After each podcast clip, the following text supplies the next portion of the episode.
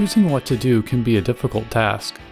When it came to writing his first solo work, Matt Clark did what came naturally. He picked up his guitar, looked over his notes, and started to play. Performing under the moniker Matt Lawrence, he says his first EP, Flip Your Record, did not have any predestined intentions. I I've never really sat out to write a certain style of music or a certain sound. I've always just picked up the guitar or had some words lying around and I've just you know written them out and you know try to add music to them. And if they come out sounding like an Oasis type song, great. If they come out sounding like Kris Kristofferson, great. It has been a slow process and it's uh, basically when I have time or when I have money, then I'm recording and writing and doing all that.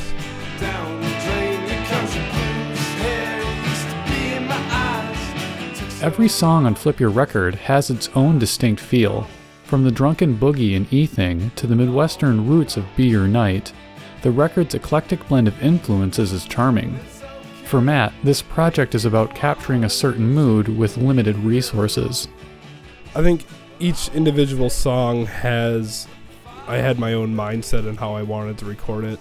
Like E Thing um, is definitely a song where I wanted to kind of have like a drunken 70s country band feel to it. So I didn't want a very clean production. A lot of it was like putting a mic to an amp and then, you know, that's the sound I've got. And to me, I actually like that because I think that there's sometimes overproduction these days. And I, there's certain albums I cannot listen to because they're they've been the production's been like overthought almost. They're, they're, they've thought about it too much, and I I, re- I, respect people like Bob Dylan or like Neil Young who just basically sticks the mic in front of the amp and records.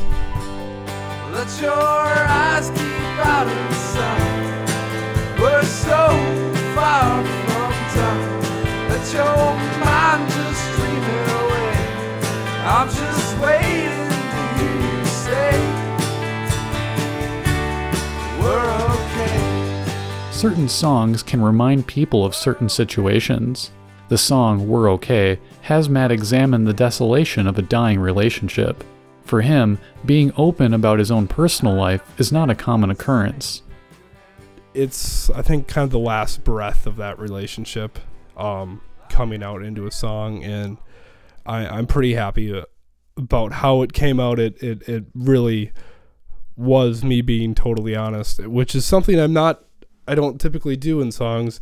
Typically, I just kind of write things, and sometimes they they come out you know autobiographical. Or but this was just pretty natural, and it just everything I kind of wanted to say at that time came out. There's there's no age where you can and cannot be honest with yourself, you know, write how you feel or write, you know, what you're what you're thinking at that time. If everything has an end, people can choose what avenue will take them there. Matt sees every new day as a new opportunity to continue playing.